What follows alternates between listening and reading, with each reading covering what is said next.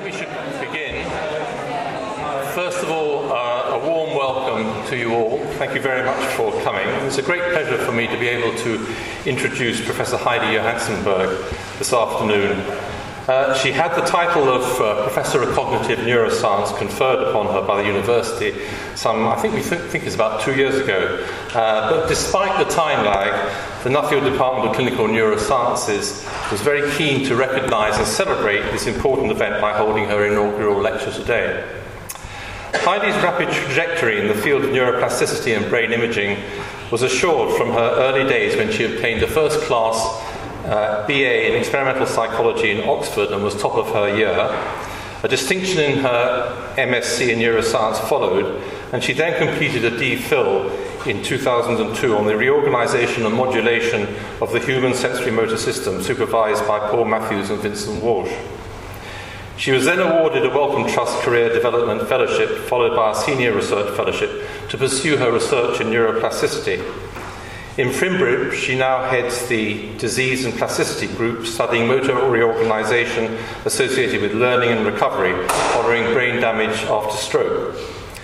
Her research has produced many innovative and exciting observations, which have resulted in Heidi being recognized as an international leader in the field. In addition, her research in neuroplasticity led her, along with Kia Nobre and Emily Holmes, to develop a research program in cognitive health and aging for the Oxford Biomedical Research Centre, funded by a £2.5 million grant from the National Institute for Health Research. Her natural abilities as a leader were recognised very early on and in 2010, not only was she given a Young Investigator Award by the leading international society in her field, the International Organization for Human Brain Mapping, but she was also elected its president. I'm sure this must be uh, a unique phenomenon to have occurred. Another aspect of her international recognition was her appointment in 2011 as a visiting professor in the Department of Psychology in the University of Oslo. And of course, she is much sought after uh, keynote speaker at many international meetings. In 2007, for example, she was invited to give one of the highly prestigious presidential lectures at the Society for uh, Neuroscience in the States. In addition to her research, Heidi is an active and enthusiastic teacher, not only of undergraduate and postgraduate students, but also in relation to advancing public understanding of science. She has regularly given talks into schools and uh, adult audiences, as well as discussed her work on the radio and television. Through much of her time in Oxford, she's been a much valued fellow at St Edmund's Hall. So, without further ado, it gives me the greatest pleasure to ask Heidi to give her inaugural lecture this afternoon entitled Imaging and Simulating Human Brain Plasticity.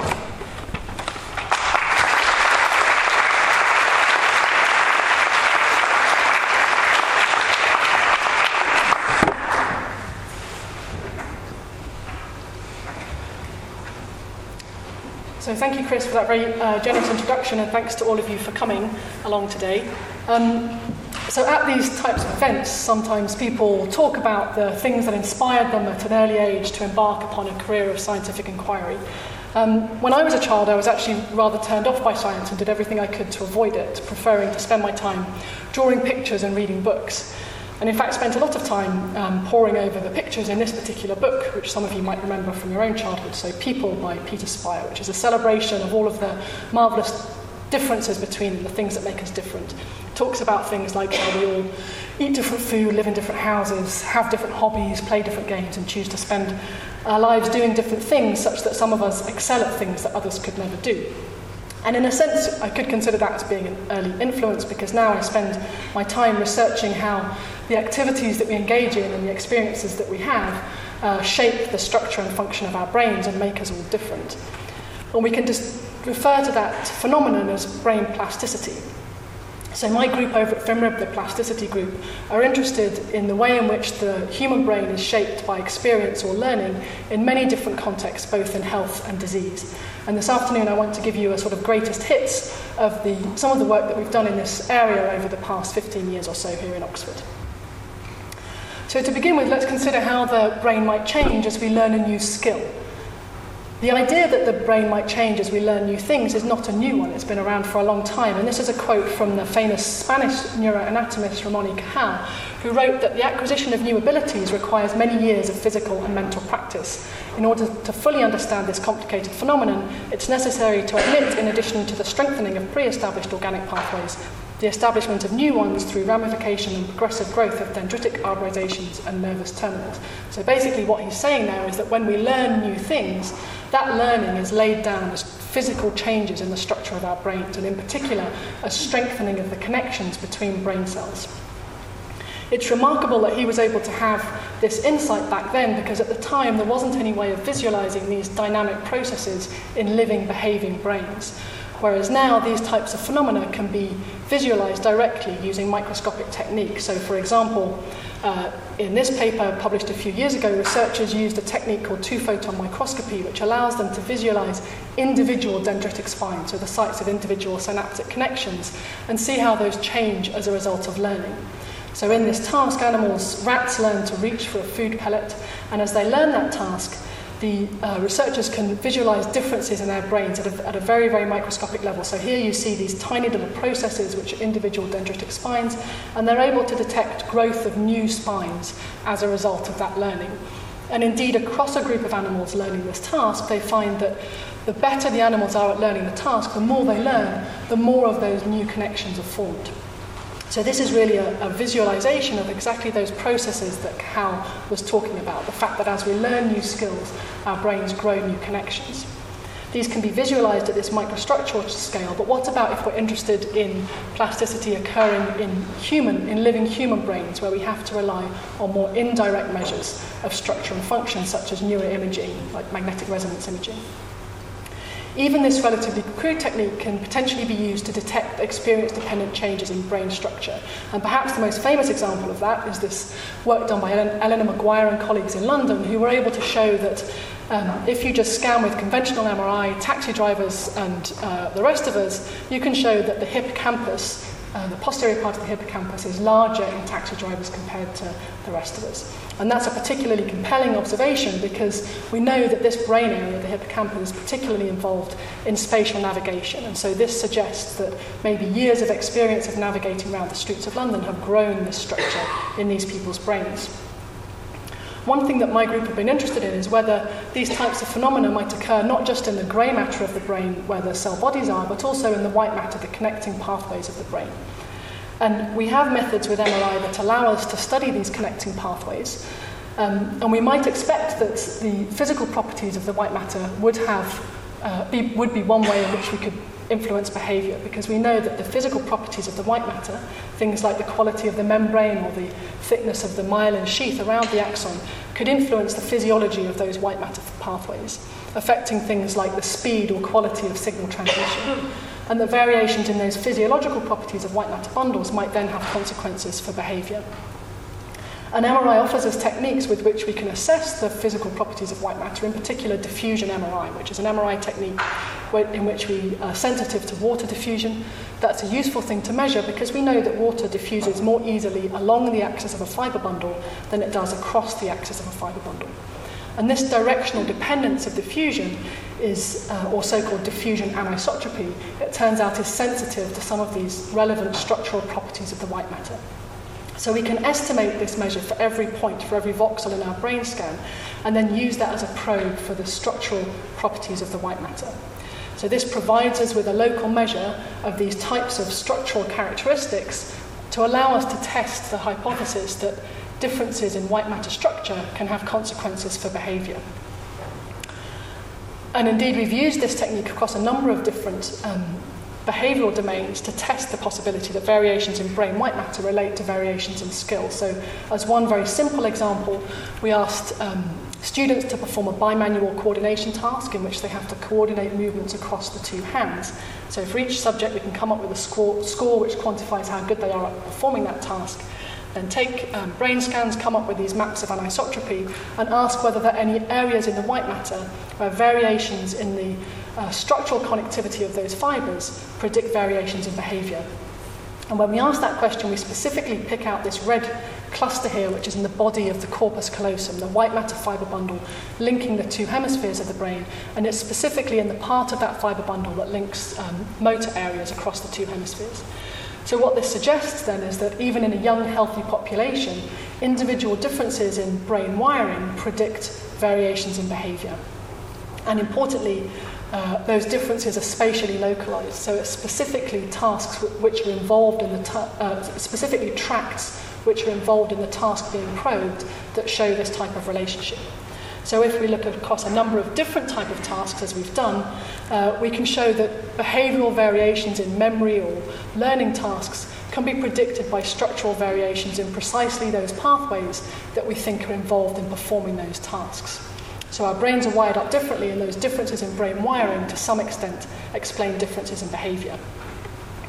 So those relationships are interesting, but how should we interpret them? What are they caused by? Is it the case that some of us are born with a particularly well connected corpus callosum, and that means we're going to be good at a bimanual coordination task? Or is it the case that some people spend their lives engaged in tasks which require them to coordinate their two hands, and that that experience has then shaped their behavior and has also shaped their brain structure? Similarly, with those taxi drivers, is it the case that driving around the streets of London has grown the hippocampus, or are some people born with a large hippocampus and choose to exploit that special skill by becoming a taxi driver? So we've got this classic sort of chicken and egg problem. We can't infer causality from a simple correlation. So to try and make a causal interpretation, we have to perform a longitudinal study where we take naive subjects, train them to do something, and then test the effects that that has on their brains. And the first study to do that in humans is shown here. It's work from Draganski and colleagues. They took naive individuals, trained them to juggle over, a three month period, and compared brain scans acquired before and after that training experience, and were able to show that that learning was associated with bilateral changes in the visual motion areas of the brain, the region shown in yellow here, suggesting that in a healthy adult brain, learning a new skill is associated with structural changes in regions that are relevant for the task. So here we have a task which requires subjects to process moving visual information, and we see physical growth in the areas of the brain involved in processing visual motion.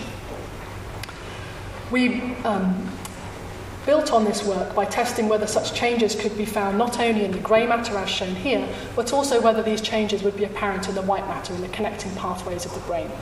So using a similar type of design to the one in the original study, we scan people not only with um, conventional MRI, but also with diffusion MRI. And this is a study that was done by Jan Scholz when he was a PhD student in the lab, and you can see him here demonstrating his own juggling skills. And what he found was that um, this new experience did lead to changes in grey matter, which here are indicated by the red clusters that you see in the brain scan. And what we found was that this learning experience altered the structure of areas in the medial, occipital, and parietal cortices, which are known to be involved in reaching and grasping for objects in the periphery of visual space. But importantly, in addition to those grey matter changes, we also detected changes in the underlying white matter pathways shown by the blue clusters in the brain image, showing for the first time that the white matter pathways of the adult human brain are susceptible to experience-dependent changes in structure. So this is an exciting observation and it shows us how neuroimaging can be powerful in showing us where and when things are changing in the context of a learning intervention. However, unfortunately, neuroimaging measures alone cannot tell us what it is that's changing. They can't tell us what it is at a cellular level that's driving those neuroimaging changes. And that's because there's not a one-to-one relationship between any of our neuroimaging measures and the underlying um, biological mechanisms. So in this figure, for example, if you consider the left-hand side of this figure, if we detect a change in the grey matter of the brain, there's many different potential underlying drivers for that change. It could reflect growth of um, new neurons, it could reflect synaptogenesis, growth of new connections, it could even reflect changes in glial cells or vasculature. Similarly, if you consider the right-hand side of the figure, when we detect a change in white matter structure in response to learning, that could reflect many different underlying drivers. It could reflect change in the organization of the fiber pathways or change in the myelin sheath around the fibers. And using neuroimaging measures alone, it's not possible for us to disambiguate between these different possibilities. And it's important that we understand what the underlying biological drivers of these changes are, because by understanding those changes, we might be able to enhance them, for example, through drug or other based interventions. So, one of the new areas of investigation in my lab over the last few years has been to try and complement our human studies with parallel studies in animals in which we can perform not only the imaging measures but also cellular level investigations to see what's driving the changes that we see on our brain scans. So I'm going to tell you about some work done by Cassandra Sampaio Baptista, who completed her PhD um, supervised by myself and David Bannerman um, last year. And Cassandra spent a lot of time during her PhD training rats to perform this unimanual reaching task, so training them to you know, reach with one paw for a food pellet through their cage. And this is quite a difficult thing for them to do. You can see the behavioural data on the right that shows that it takes them maybe a week or two to learn that skill um, up to a plateau. So it's a new thing for them to learn. After they've experienced that new learning, we can then scan their brains to see whether that learning has changed their brain structure in any way, in particular to see whether it's changed the, the white matter, the wiring of their brains. So when we do that, if we compare diffusion MRI scans in the trained group compared to control groups, we find evidence for increased diffusion anisotropy in this red area here, which is specifically underlying the fall-in sensory motor cortex in the trained hemisphere. So we're just training up one side of the body here. And you can see we have increased anisotropy in the trained group relative to the control group. So this, if you like, is a similar result to the one that we saw in the juggling humans. When you learn a new skill, that has the effect of increasing um, this measure of anisotropy in task-relevant white matter pathways. But then the point of doing this experiment here in rodents is we can then follow that up um, with histological measurements, with measurements at a microstructural level, which allow us to see what's driving those changes at a cellular level. So in this experiment, Cassandra was able to do immunohistochemistry staining for myelin basic protein, a marker of myelin, the insulating sheath around the axons. And by performing those measurements, she was able to show that this learning experience was also associated with more myelin in the trained group relative to the control groups. And indeed, that within that group of trained animals, the better the animals had learnt the task, the more myelin was present in this brain region. So this shows us then that when we detect these experience-dependent changes in white matter structure using imaging, at least some of those changes might be explained by activity-dependent increases in myelin. And increasingly from the cell biology literature, there's very recent evidence suggesting path, signaling pathways by which electrical activity along an axon can influence the myelination of those axons. So a, a, a mechanism for activity-dependent myelination. And this provides evidence for those types of phenomena in, in behaving organisms. Okay, so we've talked a bit about how learning a new skill might shape your brain. I'm now going to go on to talk a bit about how alterations in our body might change our brain organisation. So it's very well established that different parts of our body are represented um, in ordered, organised maps in our brain. Um, we've been interested in the group in testing how changes in the body can change those maps, both over a long term, such as in the case of limb amputation, but also over much shorter term manipulations that we can induce experimentally in, in healthy subjects. So to begin with, I'm going to talk about some of those short-term experiments, and these are studies that have been carried out by James Kolasinski, a current PhD student in the lab. And James has been exploiting the opportunities offered by our 7 Tesla magnet over at the FMRIB Centre. So Teslas are the units of magnetic field strength that we use to categorize our MRI scanners. Most clinical scanners have a field strength of 1.5 Tesla. Most research scanners are 3 Tesla. We have only one of two um, seven Tesla magnets in the UK. And the reason we get excited about that is because increasing the strength of the magnet buys us a big increase in signal to noise. And we can trade that signal to noise for improved spatial resolution so we can get better detailed images off our uh, MRI scanner by using this um, machine. So James has been exploiting that increased spatial resolution to resolve maps of individual digits in the human brain. So it's very well established from animal work that individual fingers are represented um, in organised maps in the brain. These have been detected previously in humans, but typically using very long scan times. Here you can see the results of just 10 minutes of data acquisition in the 7T scanner, where James has asked subjects to um, tap the fingers of their hand in, in a repeating sequence. And you can see here an inflated brain and then zoomed up um, along the central sulcus where the sensory motor cortex would be located.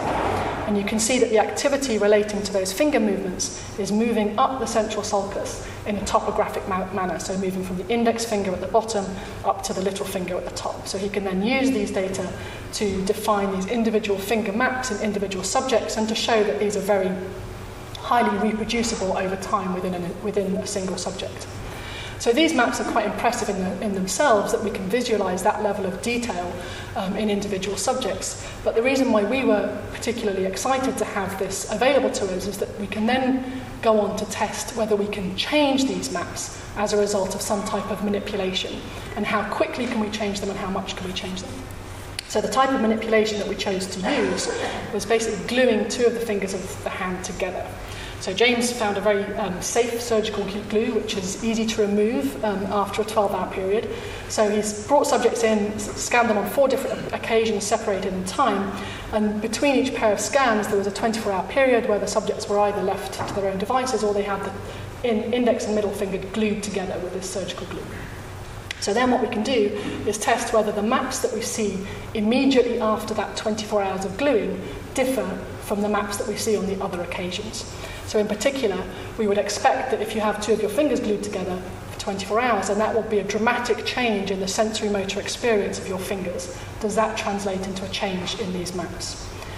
And the way in which James has characterized those changes is by first of all defining a profile through those digit maps and then um, mapping out the profile of activity related to each of the four digits here in. So basically like taking a slice through those activation clusters so that he can then quantify the degree of overlap between different pairs of digits. So we can then test whether the, represent, whether the maps are getting closer together or further apart as a result of experience, whether there's more overlap or less overlap as a result of that new experience. And the results of this experiment are shown here.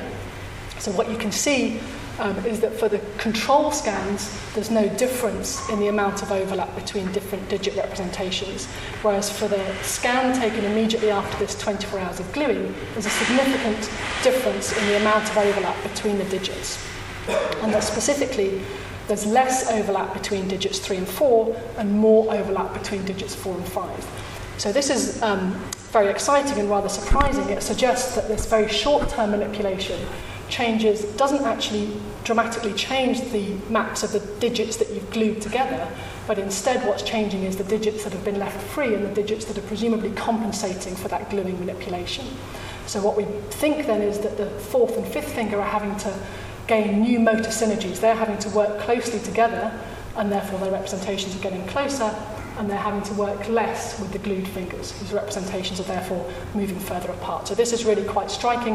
There have been studies previously in animals that have looked over much, much longer term manipulations at how these maps can change, but this is the first time we've been able to see this type of change over such brief time periods. So this provides us with a model then for looking at remapping the brain in a short period of time in an experimental setting, but we've also been interested to see how longer term, more naturalistic changes can impact on these maps in individuals' brains. And the model that we've used for this is upper limb amputation. I'm going to tell you about work that's been done predominantly by Tamar Makin, a postdoctoral fellow who's based jointly between my lab and Irene Tracey's pain group, and has done this work in collaboration with David Henderson Slater and others um, at the Oxford Centre for Enablement. So amputation has long been a popular model for studying brain plasticity, but the vast majority of work in this area has focused, has considered amputation as being a model for sensory deprivation. So it's focused on the fact that when you remove a limb, your brain is then deprived of the normal input from that limb. And because we know that the somatosensory cortex is organized according to these uh, maps of the body, when you remove the hand, for example, we know that that will remove the sensory input from the hand to the cortex, and therefore work is focused on the neighboring cortical representations, such as the face, invading that deprived cortex. However, this model of um, sensory deprivation, this focus on sensory deprivation, fails to take into consideration the fact that people who only have one limb will behave very differently to those of us who have two limbs. So there'll be a very dramatic adaptive compensation associated to living with amputation. And that, how people differ in terms of their adaptive compensation has been overlooked so far in the literature.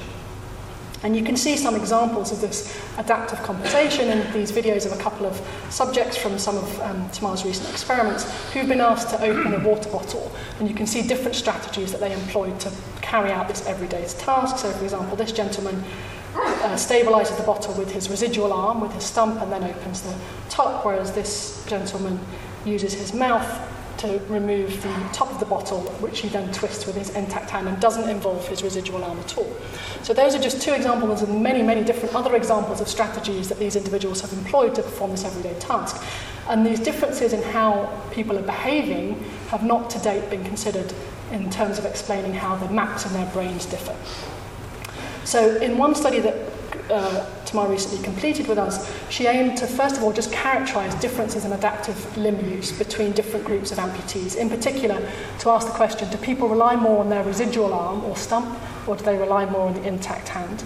And she considered this in two groups of amputees people who had late acquired amputation, so people who were born with two hands but then lost um, one hand later in life, versus congenital amputees, so people who were born without a hand. And, what she, and she characterized their patterns of limb usage using objective accelerometry, so activity monitors attached to the arms, as well as using questionnaire based measures. And what she found was these interesting dissociations that are illustrated here, which basically show us that acquired amputees tend to overuse their intact hand, whereas individuals with congenital limb absence tend to overuse their residual arm. And this makes intuitive sense. It suggests that if you are used to using two hands but then you lose one hand as a result of amputation, you'll rely more heavily on your intact hand and you won't become so adept at using your stump. Whereas if you're born with only one hand, um, then you perhaps become more adept at using the residual arm for everyday tasks and less reliant on the intact hand. So these are um, intuitively fit with our intuitions of what might happen, although interestingly had never previously been described systematically in the literature.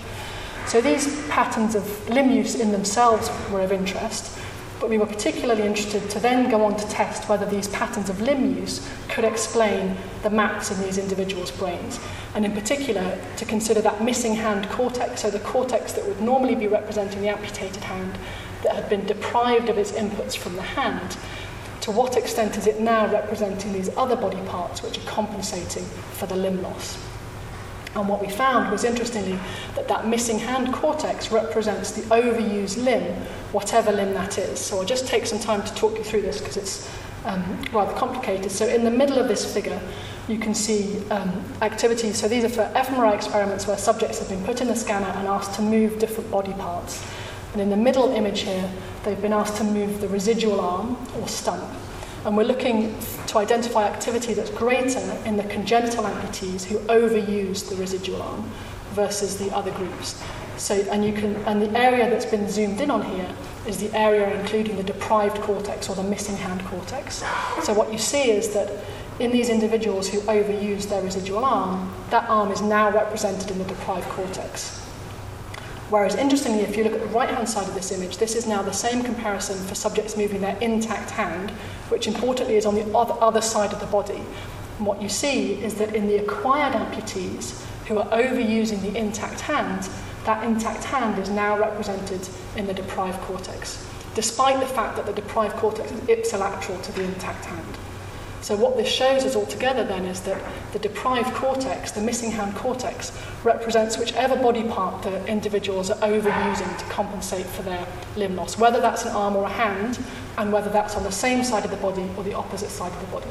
So there's really dramatic reorganization, and it also shows that the change in the um, sensory maps after amputation are not just due to this um, passive invasion or spillover of neighbouring cortical representations into the deprived cortex, but also depend very much on how these individuals are behaving, how they're compensating for their limb loss. So another interesting feature of limb amputation is a phenomenon called phantom limb. So this is something that's very common after a late acquired amputation. When a limb is amputated, people are left with this very persistent sense that the limb is still present. They have what's called a phantom limb. They can feel the limb and they can move the limb. So this is an interesting phenomenon. It's also a clinically very important phenomenon because for many people this limb is excruciatingly painful and this type of pain is very difficult to treat. Again, there's been a lot of work done on this phenomenon of phantom pain, uh, but again, it's very much focused on this idea of invasion of other body parts, such as the lip and the face, into the deprived cortex. And the idea has been that this invasion of other body parts somehow gives rise to aberrant brain signals, which are then interpreted as pain. Again, Tamar Makin has taken a fresh approach to considering this pr- problem, and rather than just looking at the representations of these cortical neighbours, she's looked instead at the representation of the phantom limb itself. So put people in the fMRI scanner and asked them to move their phantom limb. Now, importantly, asking them to move the phantom is not the same as asking them to imagine to move the phantom. The signals that you get both in the brain and, in the periphery are different when you instruct them to move or to imagine to move. So they're actually moving this phantom limb. And what we found remarkably was that the activity in the brain when they're moving the phantom limb is indistinguishable from me moving my hand. So there's a very preserved representation of this phantom limb in the cortex. And in fact, the more pain they had, the more preserved was that representation of the phantom. So this is quite a different way of thinking about phantom limb. The phantom limb is a powerful sensory experience which then preserves cortical representation of that limb. And the more pain you have, the more preserved is the cortical representation.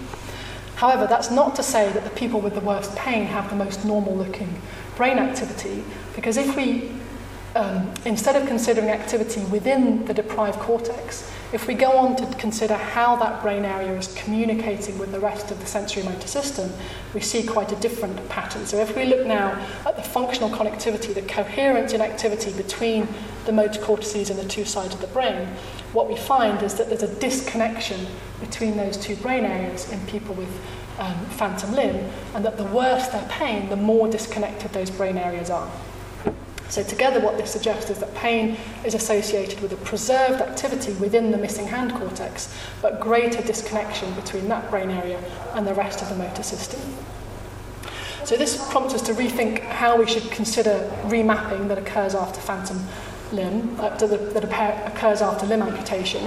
It also has some implications for how we might treat, think about treating this particular disorder. I'm going to tell you about some very recent work done um, where some of the students have tried to test whether brain stimulation could potentially be used to alleviate phantom pain. So here we've used a type of non-invasive brain stimulation, here being modelled by Charlie Stagg and Claire Allman, who many of you will know. It's a technique called transcranial direct current stimulation, or TDCS, where we very low-tech technique, we place two rubber electrodes against the scalp and then pass a small current between them, typically in the order of 1 to 2 milliamps. And we know that if the anodal electrode is placed over the motor cortex, so the current is going in at the motor cortex, this will have the effect of increasing the excitability of that part of the brain. So we might therefore predict that by stimulating the deprived cortex in this way, while behavior is ongoing, we might reintegrate the deprived cortex into the rest of the motor network. So Sanne Kikkert, a um, PhD student in the lab, together with uh, Melvin Mezue and Irene's group, have been testing whether this type of brain stimulation could potentially be used to alleviate phantom pain.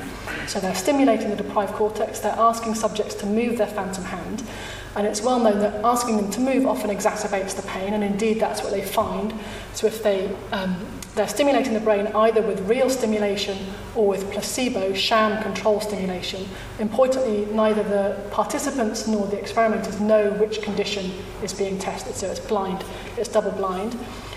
And what you can see is that in this placebo control condition where no stimulation is actually being re- received, moving the hand exacerbates pain. However, when we deliver real stimulation, that exacerbation of pain is abolished. So we're alleviating phantom pain through this type of brain stimulation. And interestingly, when Sanne has looked at the fMRI activity associated with those movement conditions, what she sees is that this type of brain stimulation increases the degree to which the deprived cortex co-activates with the rest of the motor network during movements, suggesting that indeed this stimulation has reintegrated the deprived cortex into the rest of the motor network. Okay, so we've talked about how learning or how changes in um, body maps might change the brain. Um, I'm now going to change tack a bit and talk about, talk about how changes in our lifestyle might change our brains, and in particular to focus on physical activity, physical exercise. So most of us, probably in this room, know we should do more exercise. So the government recommends that adult, as adults we should be engaged in 150 minutes of moderate to vigorous physical activity per week. And very uh, few of us achieve this, and we get worse and worse at achieving this as we get older. So this is data from the Chief Medical Officer's report from a few years ago, showing the proportion of adults of different age groups who engage in any type of regular physical activity.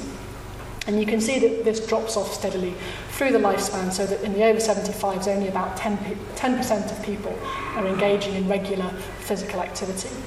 So this is an important uh, public health issue because we know we all know that exercise is good for us. We know it's good for our heart. We know it's good for our weight. But it's increasingly clear also that it's good for our brains.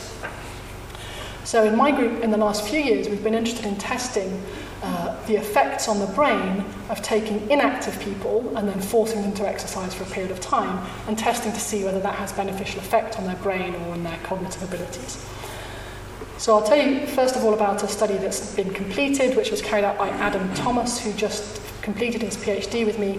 And Adam, working with Andrea Dennis and Nancy Rawlings in the lab, recruited sedentary young to middle-aged subjects, so many of them were students, for example, who weren't doing much um, exercise at all, forced them to go to the gym five days a week for six weeks, scanned their brains before and after that experience and tested to see whether their brains had changed. And they focused in particular on the brain region shown in green here, which is the anterior part of the hippocampus.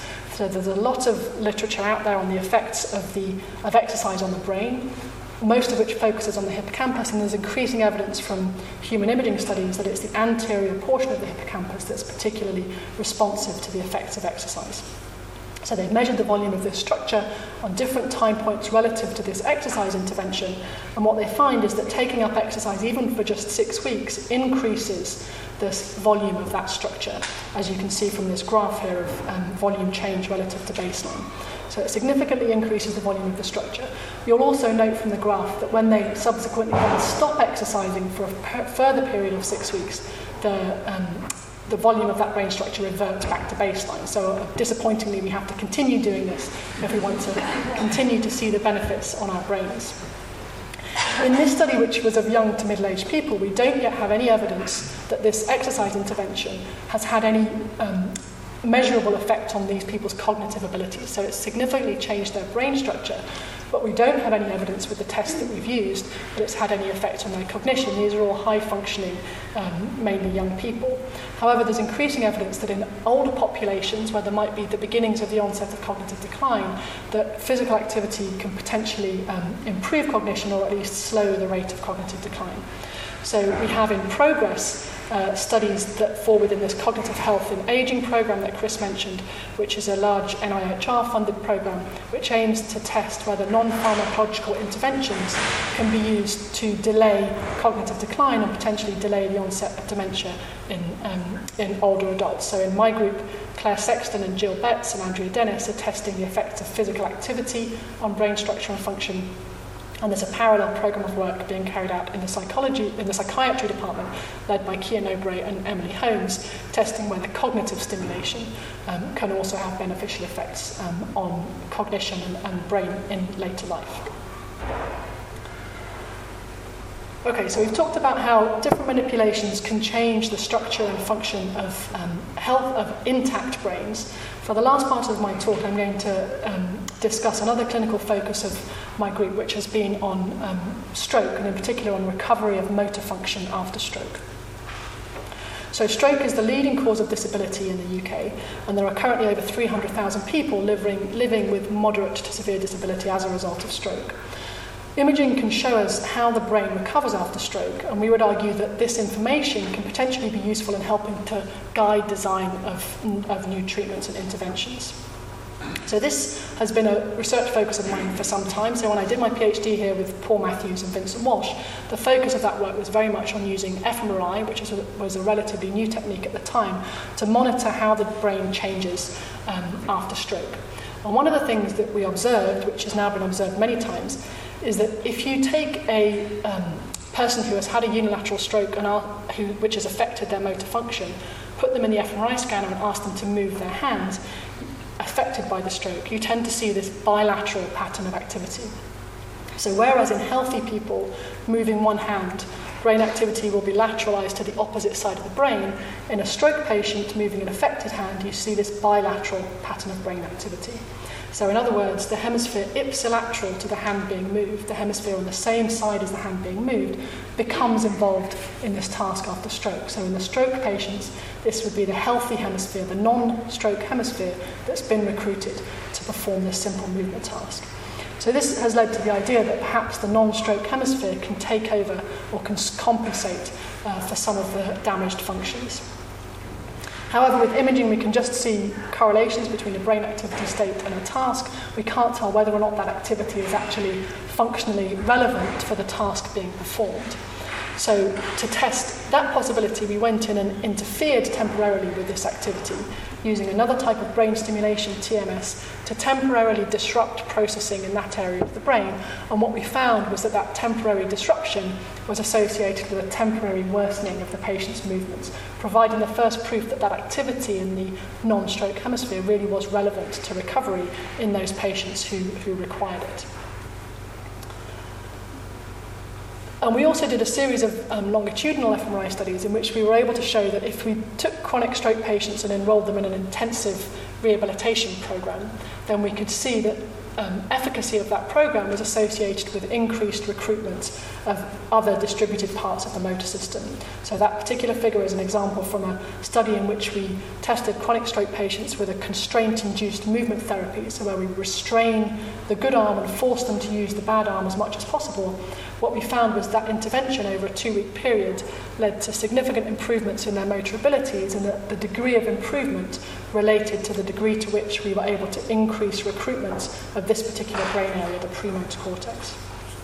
So together, what these studies show is that with brain imaging, we can um, visualize and monitor the changes that take place um, after stroke, and in particular, we can track how rehabilitation and training might influence those changes and what's associated with good outcomes versus what's, what's associated with poorer outcomes. So then what we'd argue is that potentially we can use that knowledge, exploit that knowledge in trying to design um, novel intervention programs. So one type of intervention that we've been particularly interested in is the use of um, non-invasive brain stimulation to enhance plasticity. So the same technique that I told you about previously, transcranial direct current stimulation or TDCS, where just to recap, we passed a small current 1 to 2 milliamps between the two electrodes. We know that if we place the anodal electrode over the motor cortex, this has the effect of increasing the excitability of that brain area. And Charlie Stagg, who's here modelling the TDCS kit, um, carried out her PhD in the lab and subsequently a postdoc, has recently taken up an independent fellowship at the MEG Centre here in Oxford. Um, Charlie, over many years, has carried out a series of very elegant studies showing how this type of brain stimulation alters local brain activity and brain chemistry in such a way that we might expect it to enhance and facilitate plasticity. So Charlie has shown, for example, that this type of brain stimulation reduces local GABA, so uh, produces local disinhibition, which is known to facilitate plasticity, increases functional activity of the stimulated brain area, and speeds motor learning in healthy subjects. We've also shown in chronic stroke patients that this type of stimulation, when applied over the stroke affected hemisphere, can temporarily improve movement quality and that those improvements are associated with increased functional recruitment of the stimulated area. So, altogether, these data would lead us to predict that um, if we take a rehabilitation intervention, which we consider to be a type of learning intervention, a type of training intervention, we would expect that rehabilitation relies on processes of brain plasticity. If we deliver this rehabilitation intervention while stimulating the brain in this way, then potentially we'll boost the normal processes of brain plasticity and thereby increase the efficacy of the intervention. So that's something that we've tested recently in a um, double-blind randomized control trial of the effects of pairing brain stimulation with motor training over a two-week period in chronic stroke. So this was a study that was carried out by Claire Allman and Ugwechi Amadi um, when they were graduate students in the lab, and you can see Ugwechi in these pictures uh, holding the um, TDCS kit. You can see one of our participants with the electrodes attached performing the different um, exercises that are associated with this motor training task.